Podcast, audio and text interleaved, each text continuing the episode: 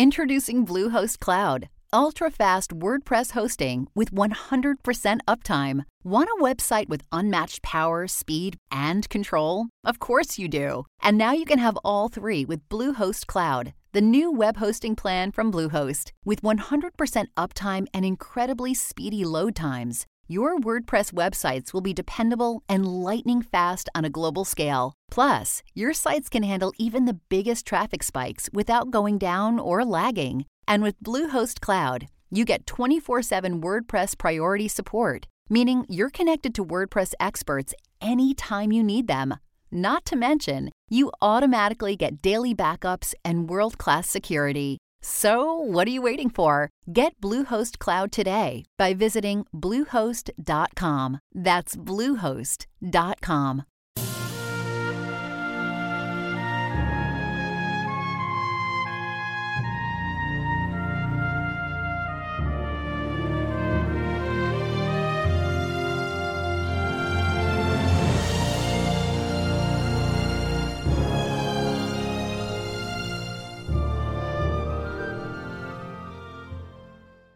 Welcome back, everyone, to 1001 Greatest Love Stories. This is your host, John Hagedorn. Today, chapters 4, 5, and 6 from The Sun Also Rises by Ernest Hemingway. And now, chapter 4. The taxi went up the hill, past the lighted square, then on into the dark, still climbing, then leveled out onto a dark street behind Saint Etienne du Mont, went smoothly down the asphalt past the trees and the standing bus at the Place de la Contrescarpe, then turned onto the cobbles of the Rue Mouffetard. There were lighted bars and laid open shops on each side of the street. We were sitting apart, and we jolted close together going down the old street. Brett's hat was off. Her head was back. I saw her face in the lights from the open shops. Then it was dark. Then I saw her face clearly as we came out on the Avenue des Gobelins. The street was torn up, and men were working on the car tracks by the light of the acetylene flares. Brett's face was white, and the long line of her neck showed in the bright light of the flares. The street was dark again, and I kissed her. Our lips were tight together, and then she turned away and pressed against the corner of the seat, as far away as she could get. Her head was down. Don't touch me, she said. Please, don't touch me. What's the matter? I can't stand it. Oh, Brett. You mustn't. You must know. I can't stand it, that's all. Oh, darling, please understand. Don't you love me? Love you? I simply turn all to jelly when you touch me. Isn't there anything we can do about it? She was sitting up now. My arm was around her, and she was leaning back against me, and we were quite calm. She was looking into my eyes with that way she had of looking that, that made you wonder whether she really saw out of her own eyes. They would look on and on after every one else's eyes in the world would have stopped looking. She looked as though there were nothing on earth she would not look at like that. And really, she was afraid of so many things. And there's not a damn thing we could do, I said. I don't know, she said. I don't want to go through that hell again. Well, then we better keep away from each other. But, darling, she said, I have to see you. It isn't all that you know. No, but it always gets to be. That's my fault. Don't we pay for all things we do, though? She had been looking into my eyes all the time. Her eyes had different depths. Sometimes they seemed perfectly flat. Now you could see all the way into them. When I think of the hell I put chaps through, I'm paying for it all now. Don't talk like a fool, I said. Besides, what happened to me is supposed to be funny. I never think about it. Oh, no? I'll lay you don't. Well, let's just shut up about it. I laughed about it, too, myself, once. She wasn't looking at me. A friend of my brother's came home that way from Mons. It seemed like a hell of a joke. Chaps never know anything, do they? No? I said. Nobody ever knows anything. I was pretty well through with the subject. At one time or another, I had probably considered it from most of its various angles, including the one that certain injuries or imperfections are a subject of merriment, while remaining quite serious for the person possessing them. It's funny, I said. It's very funny. And it's a lot of fun, too, to be in love. Do you think so? Her eyes looked flat again. I don't mean fun that way, in a way that it's an enjoyable feeling. No, she said. I think it's hell on earth. It's good to see each other. No, I don't think it is. Don't you want to? I have to. We were sitting now like two strangers. On the right was the Parc Monceau. The restaurant where they have the pool of live trout and where you can sit and look out over the park was closed and dark. The driver leaned his head around. Where do you want to go? I asked. Brett turned her head away. Oh, go to the Select. Cafe Select, I told the driver. Boulevard Montparnasse. We drove straight down, turning around the Lion de Belfort that guards the passing Montrouge trams. Brett looked straight ahead. On the boulevard Raspail, with the lights of Montparnasse in sight, Brett said, Would you mind very much if I asked you to do something? Don't be silly. Kiss me just once more before we get there. When the taxi stopped, I got out and paid. Brett came out putting on her hat. She gave me her hand as she stepped down. Her hand was shaky. I say, do I look too much of a mess? She pulled her man's felt hat down and started in for the bar. Inside, against the bar and at tables, were most of the crowd who had been at the dance. Hello, you chaps, Brett said. I'm going to have a drink. Oh, Brett, Brett. The little Greek portrait painter, who called himself a duke, and whom everybody called Zizi, pushed up to her. I got something fine to tell you. Hello, Zizi. Brett said. I want you to meet a friend, Zizi said. A fat man came up. Count Mippipopolous, meet my friend, Lady Ashley. How do you do? said Brett. Well, does your ladyship have a good time here in Paris? asked Count Mippipopolous, who wore an elk's tooth on his watch chain. Rather, said Brett. Paris is a fine town, all right said the Count. But I guess you have pretty big doings yourself over in London. Oh, yes, said Brett. Enormous. Braddocks called to me from a table. Barnes, he said, have a drink. That girl of yours got in a frightful row. Yeah, what about? Something the patron's daughter said. She was rather splendid, you know. Showed her yellow card and demanded the patron's daughter's, too. I say it was a row. What finally happened? Oh, someone took her home. Not a bad looking girl. Wonderful command of the idiom. Do stay and have a drink. No, I said. Must shove off. Seen Cohn? Oh, he went home with Frances, Mrs. Braddock put in. Poor chap, he looks awfully down, Braddock said. I dare say he is, said Mrs. Braddock. I've got to shove off, I said. Good night. I said good night to Brett at the bar. The Count was buying champagne. Will you take a glass of wine with us, sir? he asked. No, thanks awfully. I have to go. Really going? Brett asked. Yes, I said. I've got a rotten headache. I'll see you tomorrow? Come in at the office. Hardly. Well, where would I see you?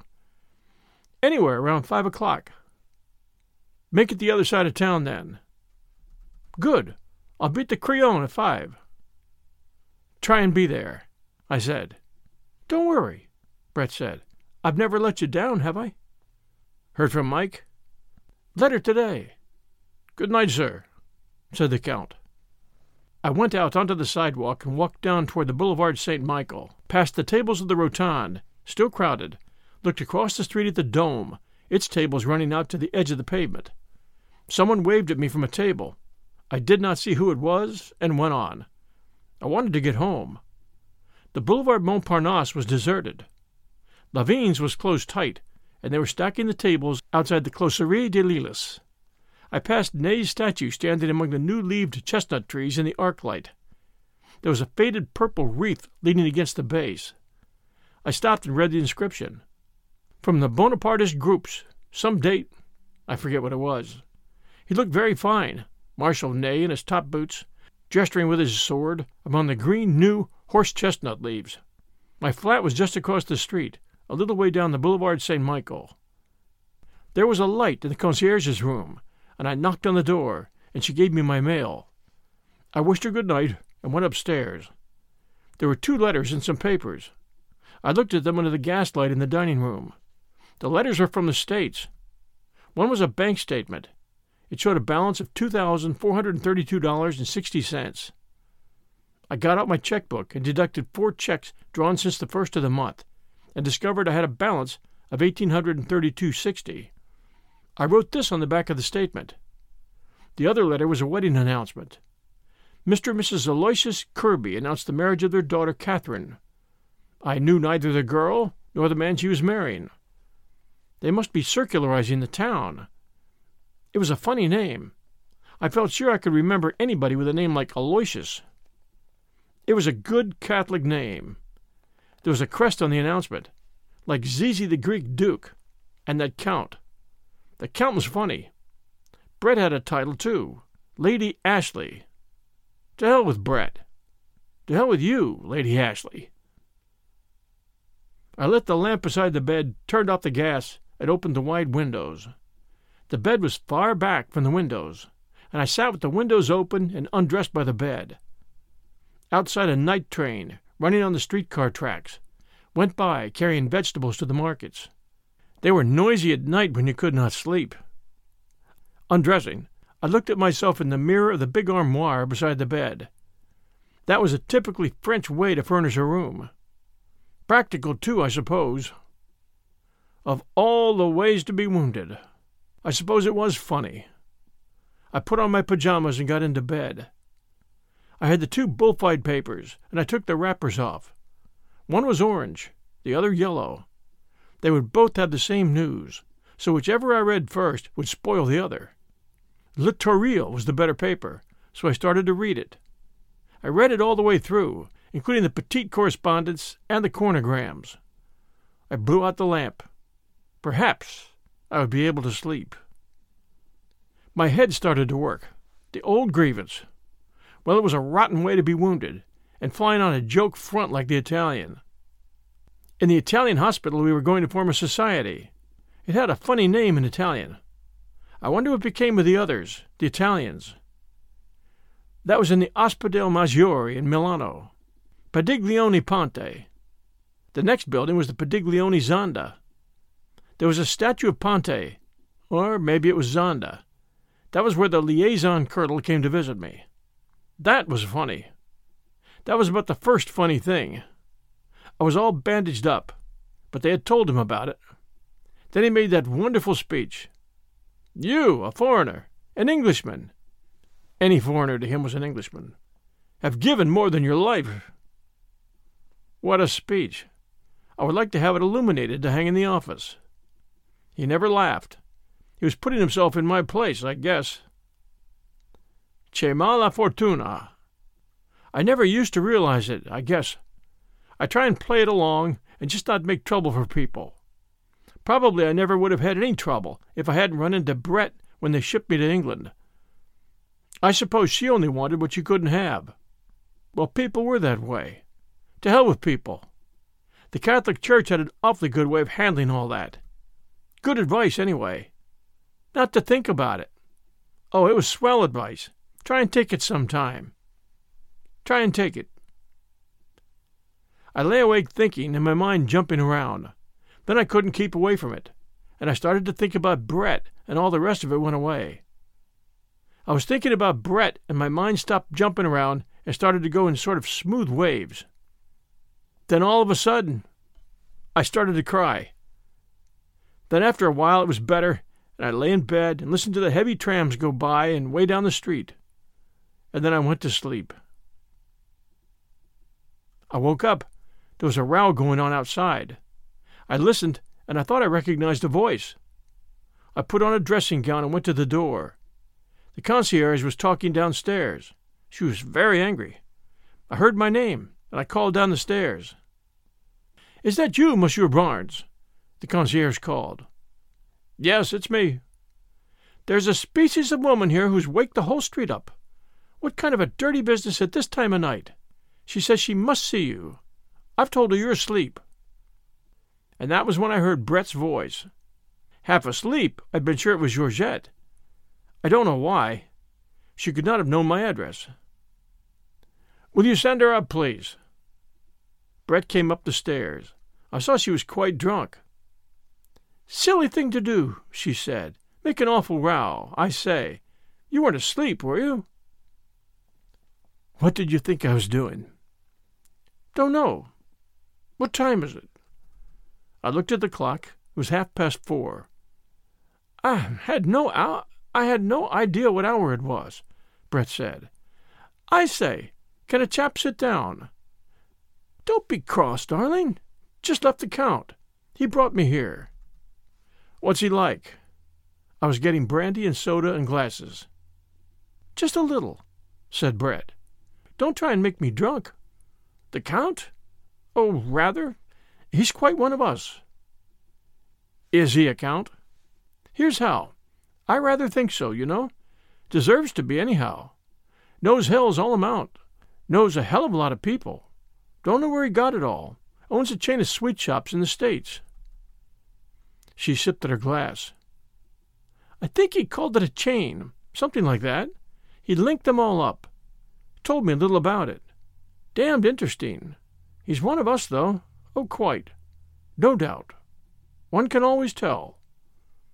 She took another drink. How I do buck on about all this. You don't mind, do you? He's putting up for Zizi, you know. Is Zizi really a duke, too? I shouldn't wonder. Greek, you know. Rotten painter. I rather like the Count. Where did you go with him? Oh, everywhere. He just brought me here now. Offered me ten thousand dollars to go to Biarritz with him. How much is that in pounds? Uh, around two thousand. That's a lot of money. I told him I couldn't do it. He was awfully nice about it. Told him I knew too many people in Biarritz. Brett laughed. I say, you are slow on the uptake. I had only sipped my brandy and soda. I took a long drink. That's better. Very funny, Brett said. Then he wanted me to go to Cannes with him. Told him I knew too many people in Cannes. Monte Carlo. Told him I knew too many people in Monte Carlo. Told him I knew too many people everywhere. Quite true, too. So I asked him to bring me here. She looked at me, her hand on the table, her glass raised. Don't look like that, she said. I told him I was in love with you. True, too. Don't look like that. He was damn nice about it. Wants to drive us out to dinner tomorrow night. Like to go? Why not? I'd better go now. Why? I just wanted to see you. Damn silly idea. Want to get dressed and come down? He's got the car just up the street. The Count? Himself, and a chauffeur in livery. Going to drive me around and have breakfast in the Bois. Hampers. Got it all at Zelli's. Dozen bottles of Mumms. Tempt you? I have to work in the morning, I said. I'm too far behind you now to catch up and be any fun. Don't be an ass. Can't do it. Right. Send him a tender message? Anything. Absolutely. Good night, darling. Don't be sentimental. You make me ill. We kissed good night, and Brett shivered. I'd better go, she said. Good night, darling. You don't have to go. Yes. We kissed again on the stairs, and as I called for the cordon, the concierge muttered something behind her door. I went back upstairs and from the open window watched Brett walking up the street to the big limousine drawn up to the curb under the arc light. She got in, and it started off. I turned around. On the table was an empty glass and a glass half full of brandy and soda. I took them both out to the kitchen and poured the half full glass down the sink. I turned off the gas in the dining room, kicked off my slippers, sitting on the bed, and got into bed. This was Brett, that I had felt like crying about. Then I thought of her walking up the street and stepping into the car, as I had last seen her. And of course, in a little while, I felt like hell again. It is awfully easy to be hard boiled about everything in the daytime, but at night, it's another thing. We'll return with Chapter 5 right after these sponsor messages. Hey, it's Kaley Cuoco for Priceline. Ready to go to your happy place for a happy price? Well, why didn't you say so? Just download the Priceline app right now and save up to 60% on hotels. So, whether it's Cousin Kevin's Kazoo concert in Kansas City, go Kevin, or Becky's Bachelorette Bash in Bermuda, you never have to miss a trip ever again. So, download the Priceline app today. Your savings are waiting. Go to your happy place for a happy price. Go to your happy price, Priceline. And now, Chapter 5 of The Sun Also Rises by Ernest Hemingway. In the morning, I walked down the boulevard to the Rue Soufflot for coffee and brioche. It was a fine morning. The horse chestnut trees in the Luxembourg Gardens were in bloom.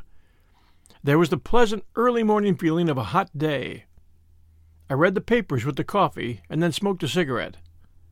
The flower women were coming up from the market and arranging their daily stock.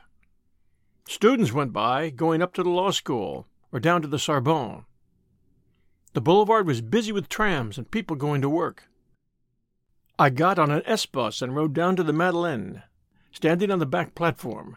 From the Madeleine, I walked along the Boulevard des Capucines to the Opera and up to my office. I passed the man with the jumping frogs and the man with the boxer toys. I stepped aside to avoid walking into the thread with which his girl assistant manipulated the boxers.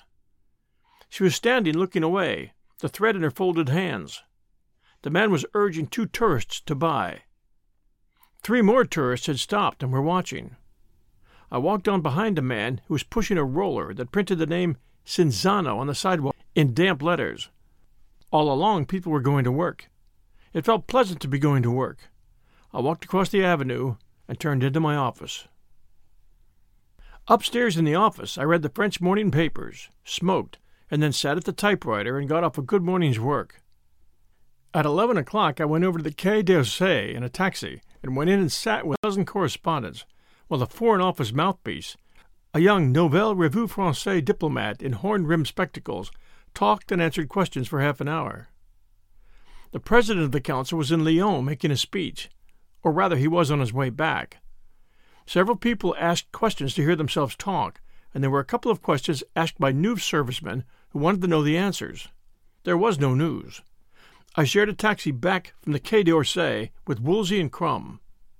What do you do nights, Jake? asked Krum. I never see you round. Oh, I'm over in the quarter. I'm coming over some night. The Dingo. That's the great place, isn't it? Yes, that or this new dive, the Select. I've meant to get over, said Krum.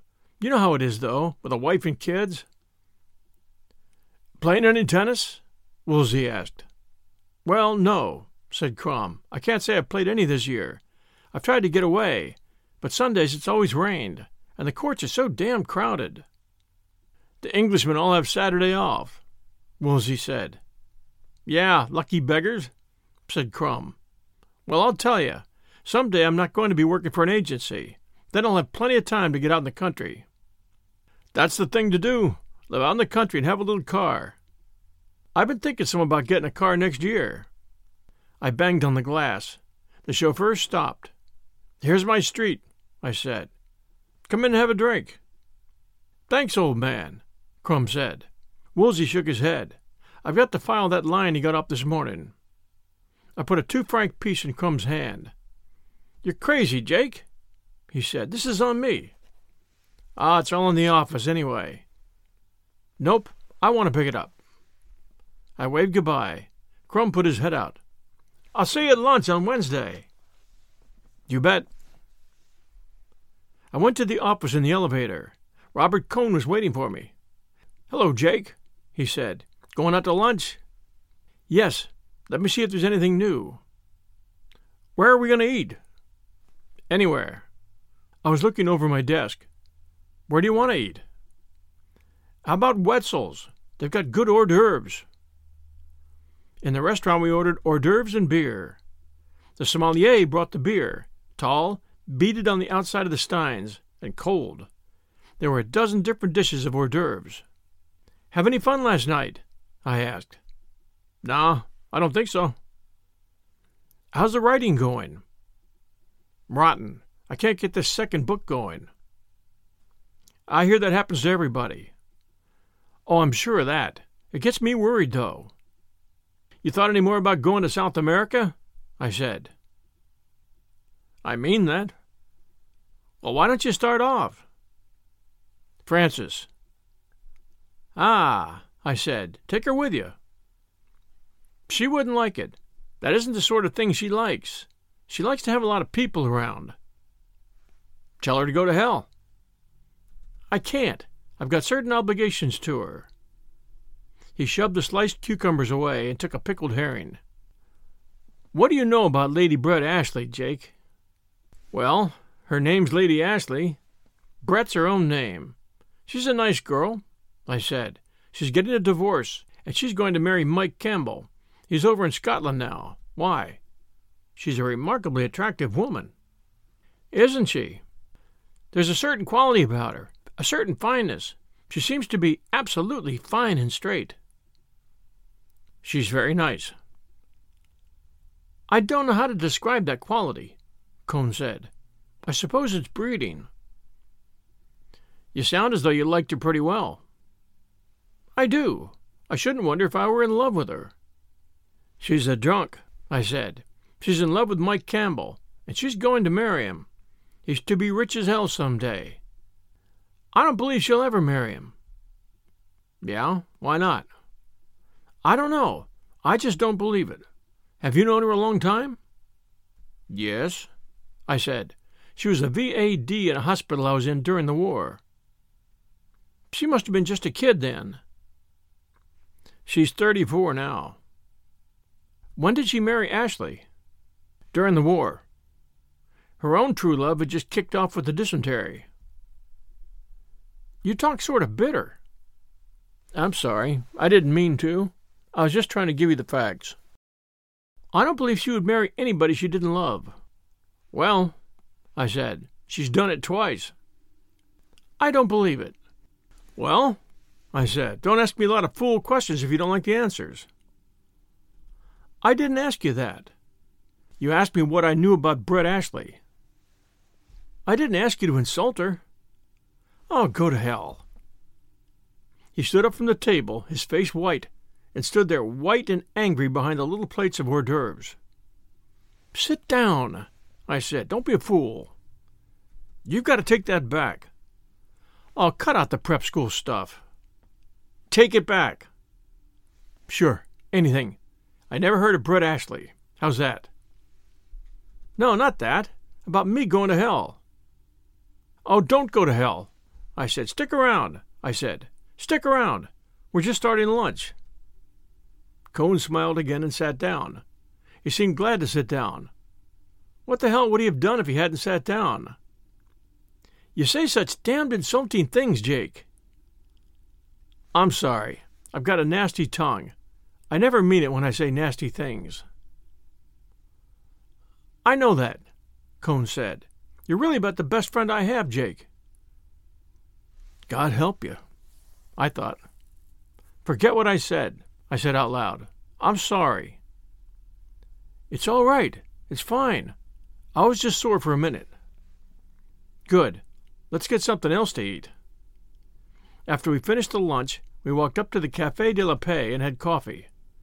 I could feel Cohn wanted to bring up Brett again, but I held him off it. We talked about one thing and another, and I left him to come to the office.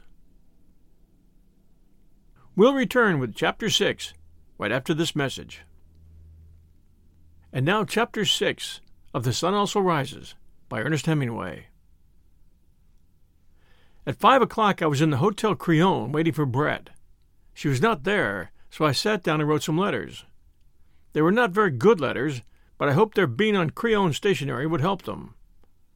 Brett did not turn up, so about quarter to six I went down to the bar and had a Jack Rose with George the barman. Brett had not been in the bar either, so I looked for her upstairs on my way out and took a taxi to the Café Select. Crossing the Seine, I saw a string of barges being towed empty down the current, riding high, the bargemen at the sweeps as they came toward the bridge. The river looked nice. It was always pleasant crossing bridges in Paris. The taxi rounded the statue of the inventor of the semaphore, engaged in doing same, and turned up the Boulevard Raspail, and I sat back to let that part of the ride pass. The Boulevard Raspail always made dull riding. It was like a certain stretch on the PLM between Fontainebleau and Montereau that always made me feel bored and dead and dull until it was over. I suppose it is some association of ideas that makes those dead places in a journey. There are other streets in Paris as ugly as the Boulevard Raspail. It is a street I do not mind walking down at all, but I cannot stand to ride along it. Perhaps I'd read something about it once. That was the way Robert Cohn was about all of Paris. I wondered where Cohn got that incapacity to enjoy Paris. Possibly from Mencken. Mencken hates Paris, I believe. So many young men get their likes and dislikes from Mencken. The taxi stopped in front of the Rotonde. No matter what cafe in Montparnasse you ask a taxi driver to bring you to from the right bank of the river, they'll always take you to the Rotonde. Ten years from now, it would probably be the Dome. It was near enough, anyway. I walked past the sad tables of the Rotonde to the select. There were a few people inside the bar, and outside, alone, sat Harvey Stone. He had a pile of saucers in front of him, and he needed a shave. Sit down, said Harvey. I've been looking for you. What's the matter? Nothing, just looking for you. Been out to the races? No, not since Sunday. What do you hear from the States? I said. Nothing. Absolutely nothing. What's the matter? I don't know. I'm through with them. I'm absolutely through with them. He leaned forward and looked me in the eye. You want to know something, Jake? Yes. I haven't had anything to eat for five days. I figured rapidly back in my mind. It was three days ago that Harvey had won 200 francs from me shaking poker dice in the New York bar. What's the matter? I said. No money. Money hasn't come. He paused. I tell you, it's strange, Jake. When I'm like this, I just want to be alone. I want to stay in my own room. I'm like a cat. I felt in my pocket. Would a hundred help you any, Harvey? Yes. Come on, let's go and eat. Oh, there's no hurry. Have a drink. You'd better eat. No, when I get like this, I don't care whether I eat or not. We had a drink. Harvey added my saucer to his own pile. Do you know Mencken, Harvey? Yes, why? What's he like? He's all right. He says some pretty funny things. Last time I had dinner with him, we talked about Hoffenheimer. The trouble is, he said, he's a garter snapper. That's not bad. He's through now, Harvey went on. He's written all about things he knows, and now he's on all the things he doesn't know. I guess he's all right, I said. I just can't read him. Oh, nobody reads him now, Harvey said, except the people that used to read the Alexander Hamilton Institute. Well, I said, that was a good thing, too. Sure, said Harvey. So we sat and thought deeply for a while. Have another port? All right, said Harvey. Here comes Cohn, I said. Robert was crossing the street. That moron, said Harvey. Cohn came up to our table. Hello, you bums, he said. Hello, Robert, Harvey said. I was just telling Jake here that you're a moron. What do you mean? Tell us right off. Don't think. What would you rather do if you could do anything you wanted? Cohn started to consider. Don't think. Bring it right out. I don't know, Cohn said. What's it all about, anyway? I mean, what would you rather do? What comes into your head first, no matter how silly it is? I don't know, Cohn said. I think I'd rather play football again with what I know about handling myself now. I misjudged you, Harvey said. You're not a moron. You're only a case of arrested development. You're awfully funny, Harvey, Cohn said. Some day somebody'll push your face in. Harvey Stone laughed. You think so? They won't, though, because it wouldn't make any difference to me. I'm not a fighter. It would make a difference to you if anybody did it. No, it wouldn't. That's where you make your big mistake, because you're not intelligent. Knock it off. Sure, said Harvey. It doesn't make any difference to me. You don't mean anything to me. Come on, Harvey, I said. Have another Porto. No, he said. I'm going up the street and eat. I'll see you later, Jake. He walked out and up the street. I watched him crossing the street to the taxis, small, heavy, slowly sure of himself in the traffic. He always gets me sore, Cohn said. I can't stand him. I like him, I said. I'm fond of him. You don't want to get sore at him. I know it, Cohn said. He just gets on my nerves. Did you write this afternoon? Nah, I couldn't get it going. It's harder to do than my first book. I'm having a hard time handling it. The sort of healthy conceit that he had when he returned from America early in the spring was gone. Then he'd been sure of his work, only with these personal longings for adventure. Now the sureness was gone. Somehow I feel I have not shown Robert Cohn clearly. The reason is that until he fell in love with Brett, I never heard him make one remark that would, in any way, detach him from other people. He was nice to watch on the tennis court. He had a good body, he kept it in shape, he handled his cards well at bridge, and had a funny sort of undergraduate quality about him. If he were in a crowd, nothing he said stood out. He wore what used to be called polo shirts at school, and may be called that still, but he was not professionally youthful. I do not believe he thought about his clothes much. Externally, he'd been formed at Princeton. Internally, he'd been molded by the two women who had trained him. He had a nice, boyish sort of cheerfulness that had never been trained out of him, and I probably have not brought it out. He loved to win at tennis. He probably loved to win as much as Lenglen, for instance.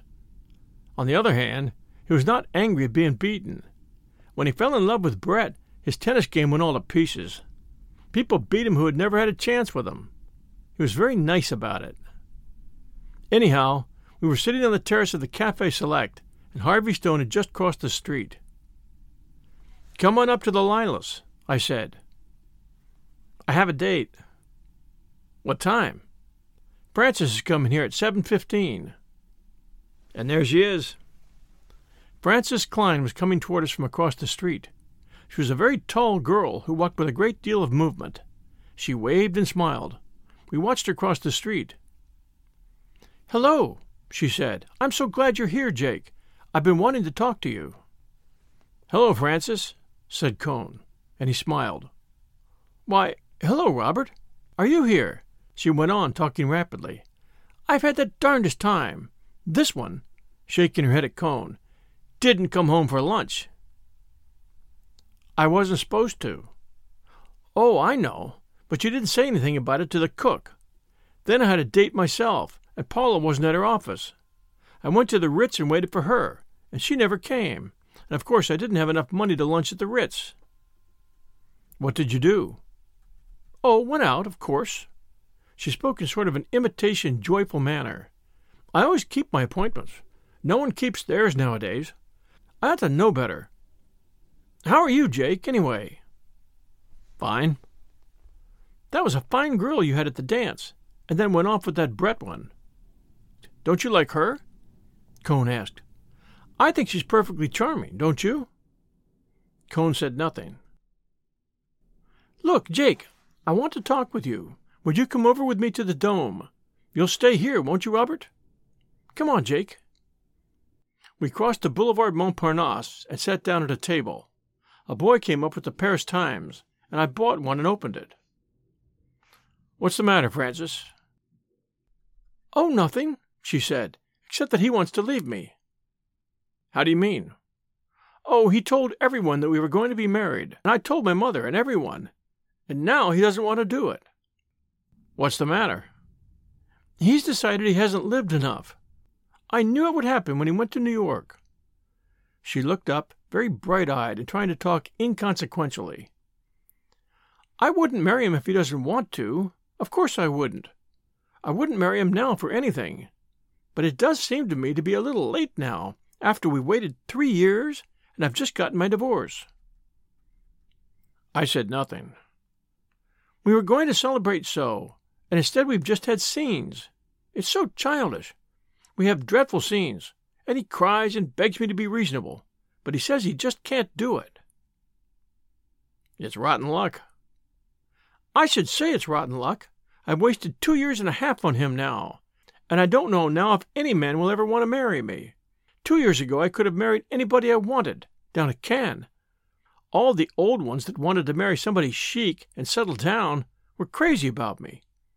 Now I don't think I could get anybody. Oh, you could marry anybody. No, I don't believe it. And I'm fond of him, too. And I'd like to have children. I always thought we'd have children. She looked at me very brightly. I never liked children much, but I don't want to think I'll never have them. I always thought I'd have them and then like them. He's got children. Oh, yes, he's got children, and he's got money, and he's got a rich mother, and he's written a book, and nobody will publish my stuff.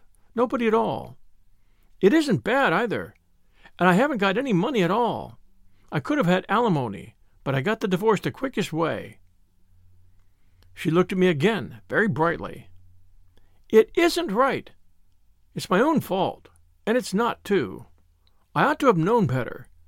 And when I tell him, he just cries and says he can't marry. Why can't he marry?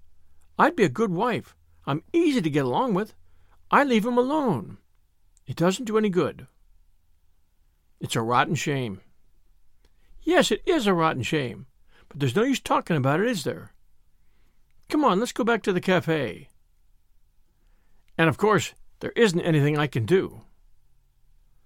No, just don't let him know I talked to you. I know what he wants. Now, for the first time, she dropped her bright, terribly cheerful manner. He wants to go back to New York alone and be there when his book comes out, so when a lot of little chickens like it. That's what he wants. Maybe they won't like it. I don't think he's that way, really. You don't know him like I do, Jake. That's what he wants to do. I know it. That's why he doesn't want to marry. He wants to have a big triumph this fall all by himself. Want to go back to the cafe? Yes, come on. We got up from the table they had never brought us a drink, and started across the street toward the Select, where Cohn sat smiling at us from behind the marble top table. Well, what are you smiling at? Frances asked him. Feel pretty happy? I was smiling at you and Jake with your secrets. Oh, what I've told Jake isn't any secret. Everybody will know it soon enough. I only wanted to give Jake a decent version. What was it? About your going to England? Yes, about my going to England. Oh, Jake, I forgot to tell you. I'm going to England. Isn't that fine? Yes, that's the way it's done in the very best families. Robert's sending me. He's going to give me two hundred pounds, and then I'm going to visit friends. Won't it be lovely? The friends don't know about it yet. She turned to Cohn and smiled at him. He was not smiling now. You were only going to give me a hundred pounds, weren't you, Robert? But I made him give me two hundred. He's really very generous, aren't you, Robert? I do not know how people could say such terrible things to Robert Cohn. There are people to whom you could not say insulting things. They give you a feeling that the world would be destroyed, would actually be destroyed before your eyes, if you said certain things. But here was Cohn taking it all. Here it was, all going on right before me, and I did not even feel an impulse to try and stop it and this was friendly joking to what went on later. How can you say such things, Frances? Cohn interrupted. Listen to him. I'm going to England. I'm going to visit friends. Ever visit friends that didn't want you? Oh, they'll have to take me all right. How do you do, my dear? Such a long time since we've seen you. And how is your dear mother? Yes, how is my dear mother? She put all her money into French war bonds. Yes, she did. Probably the only person in the world that did. And what about Robert? Or else very careful talking around Robert. You must be most careful not to mention him, my dear. Poor Frances has had a most unfortunate experience. Won't it be fun, Robert? Don't you think it will be fun, Jake? She turned to me with that terribly bright smile. It was very satisfactory to her to have an audience for this. And where are you going to be, Robert? Oh, it's my own fault, all right. Perfectly my own fault. When I made you get rid of your little secretary on the magazine, I ought to have known you'd get rid of me the same way. Jake doesn't know about that. Should I tell him?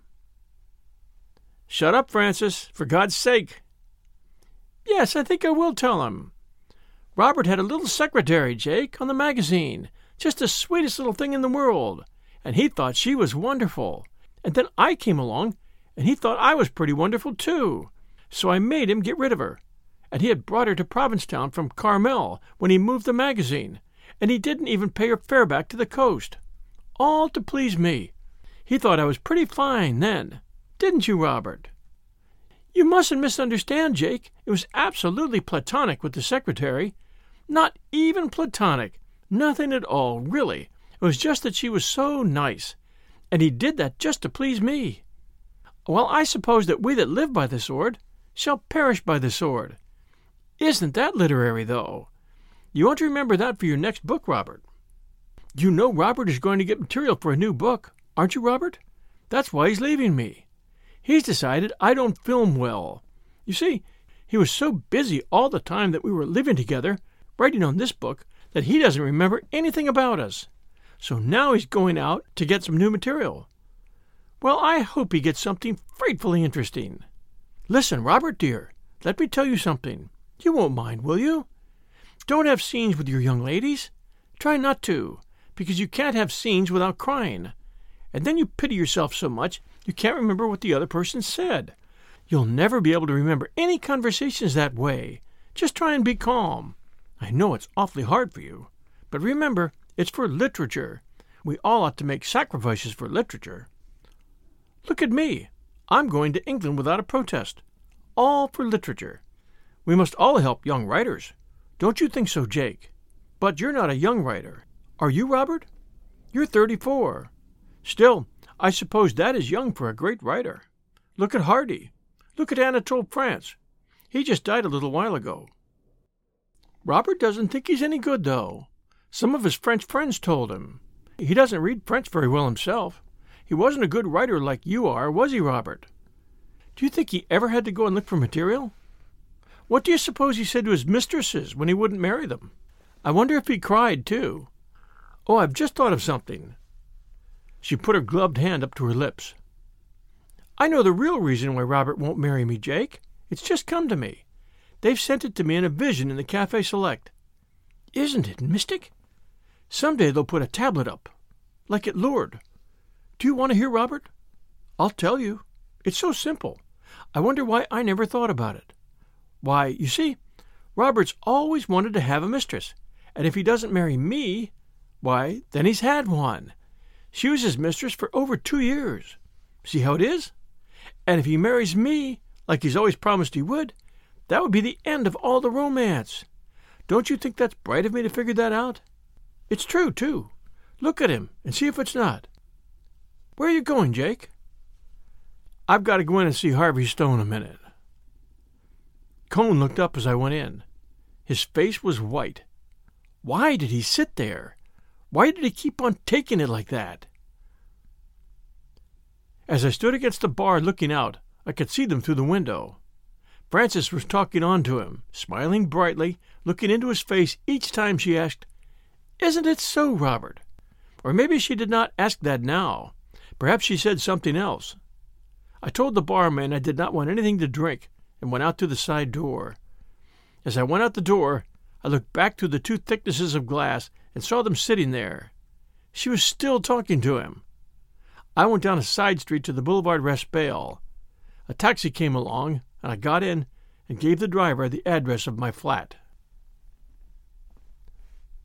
We hope you enjoyed chapters 4 through 6 of The Sun Also Rises by Ernest Hemingway.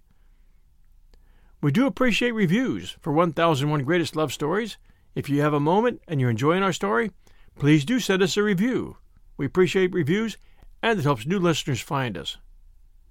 Until next Sunday night at 5 p.m. Eastern Time, everyone, stay safe, and we'll be back soon.